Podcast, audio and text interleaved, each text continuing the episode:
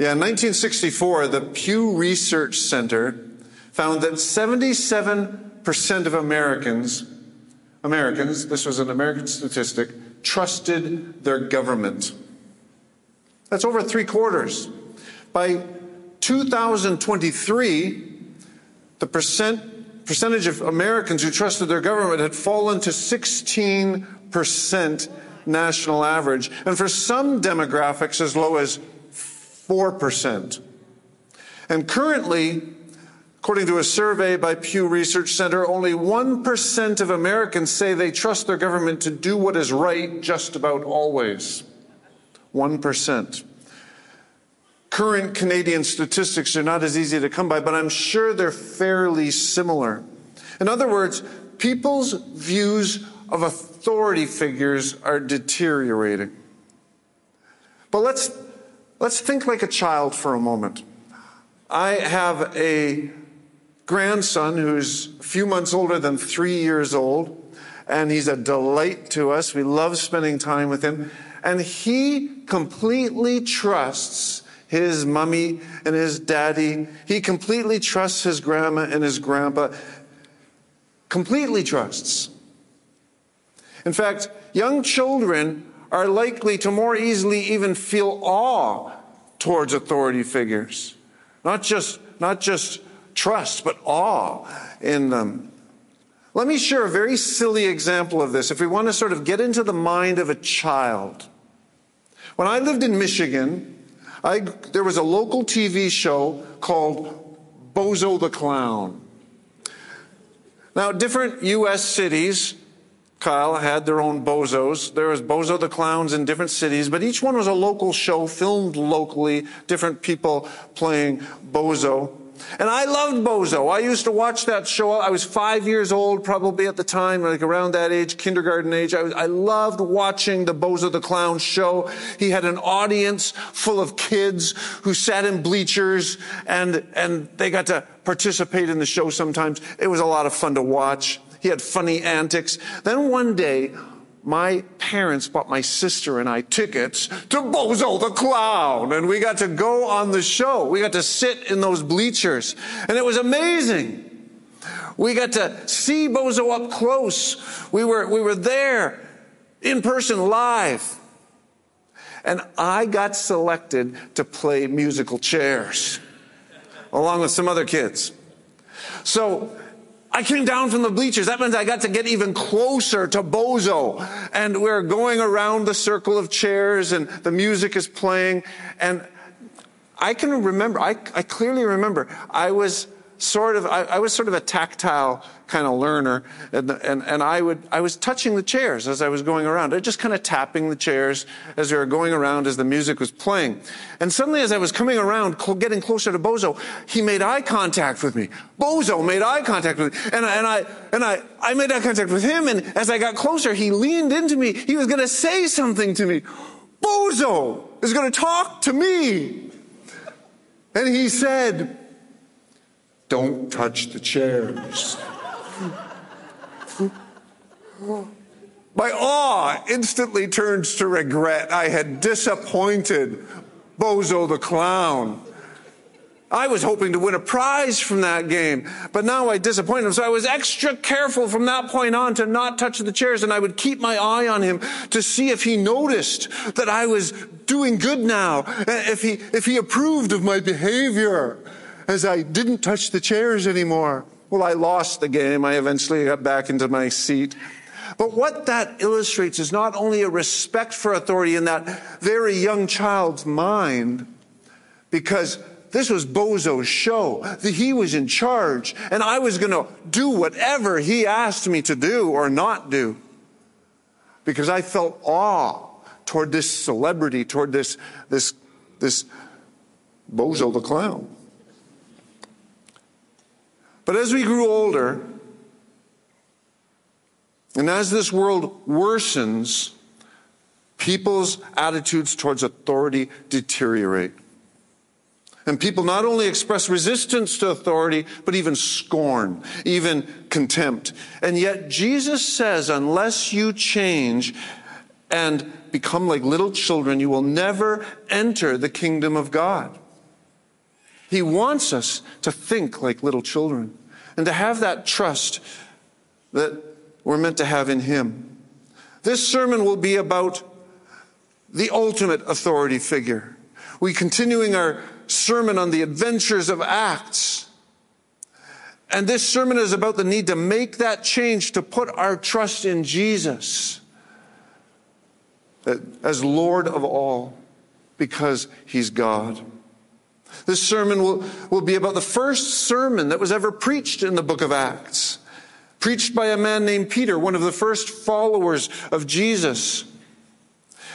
And as Peter told people about what Jesus had done to save us from the consequences of all the wrongs that we'd done, he cried out, Peter cried out, "Save yourselves from this crooked generation." Now, is the world today any less crooked than it was then? I suspect it's more crooked, because Jesus said things are going to get worse. So Peter told his listeners, everyone who calls on the name of the Lord will be saved.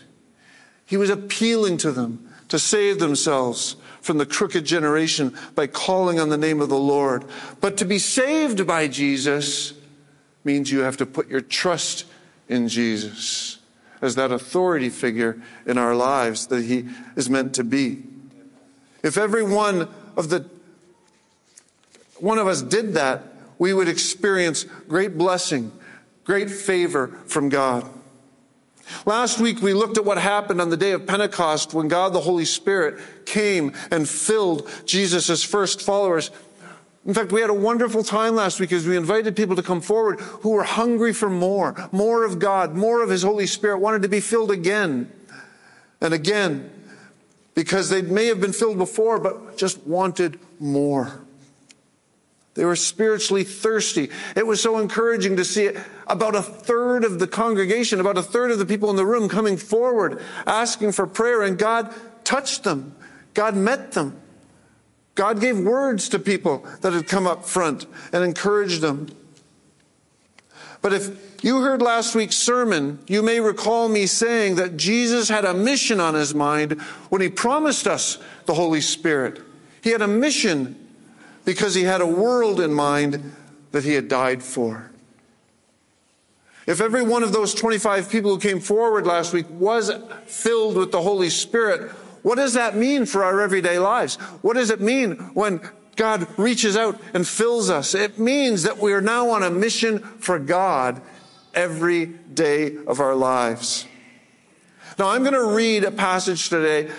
I'm going to read all of Acts chapter two, verses five to forty-one, which includes what Luke records from the sermon Peter preached.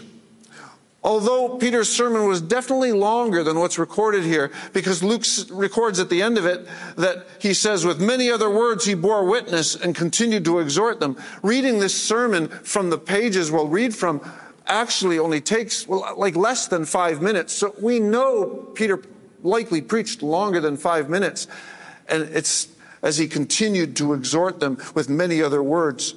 So let's turn, if you have a Bible here, Um, to Acts chapter two, and or if you have a Bible app, some of you have apps on your phones, you can read it from your phone, or I've given a handout, you can read it from there. "Now there were dwelling in Jerusalem Jews, devout men from every nation under heaven, and at this sound the multitude came together." The sound he, he's talking about here is what we talked about last week, the sound of the wind and the, and the fire as the Holy Spirit came and touched Jesus' disciples.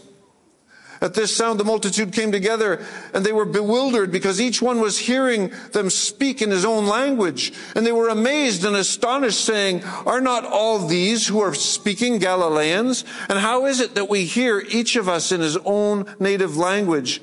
Parthians and Medes and Elamites and residents of Mesopotamia, Judea, Cappadocia, Pontus and Asia, Phrygia and Pamphylia, Egypt and parts of Libya belonging to Cyrene, and visitors from Rome, both Jews and proselytes, Cretans and Arabians. We hear them telling us in our own tongues the mighty works of God.'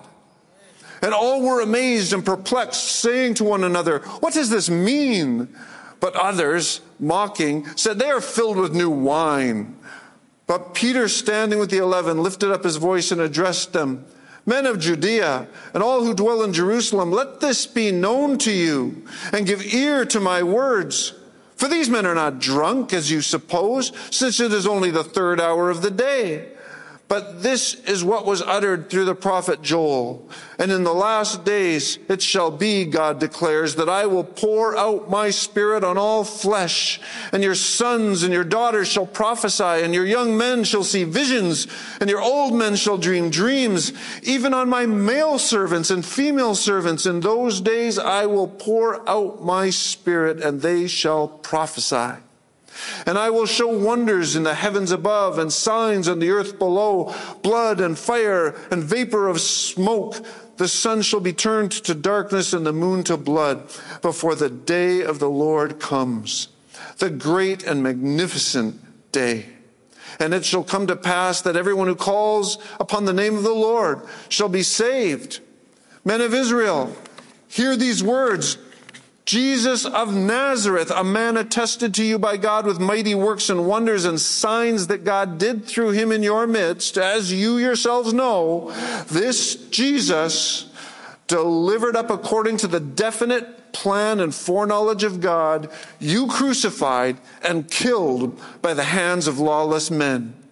God raised him up, loosing the pangs of death, because it was not possible for him to be held by it. For David says concerning him, I saw the Lord always before me, for he is at my right hand, that I may not be shaken. Therefore my heart was glad, and my tongue rejoiced. My flesh also will dwell in hope, for you will not abandon my soul to Hades, or let your Holy One see corruption. You have made known to me the paths of life. You will make me full of gladness with your presence.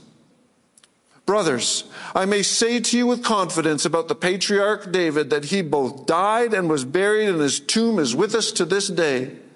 Being therefore a prophet, and knowing that God had sworn with an oath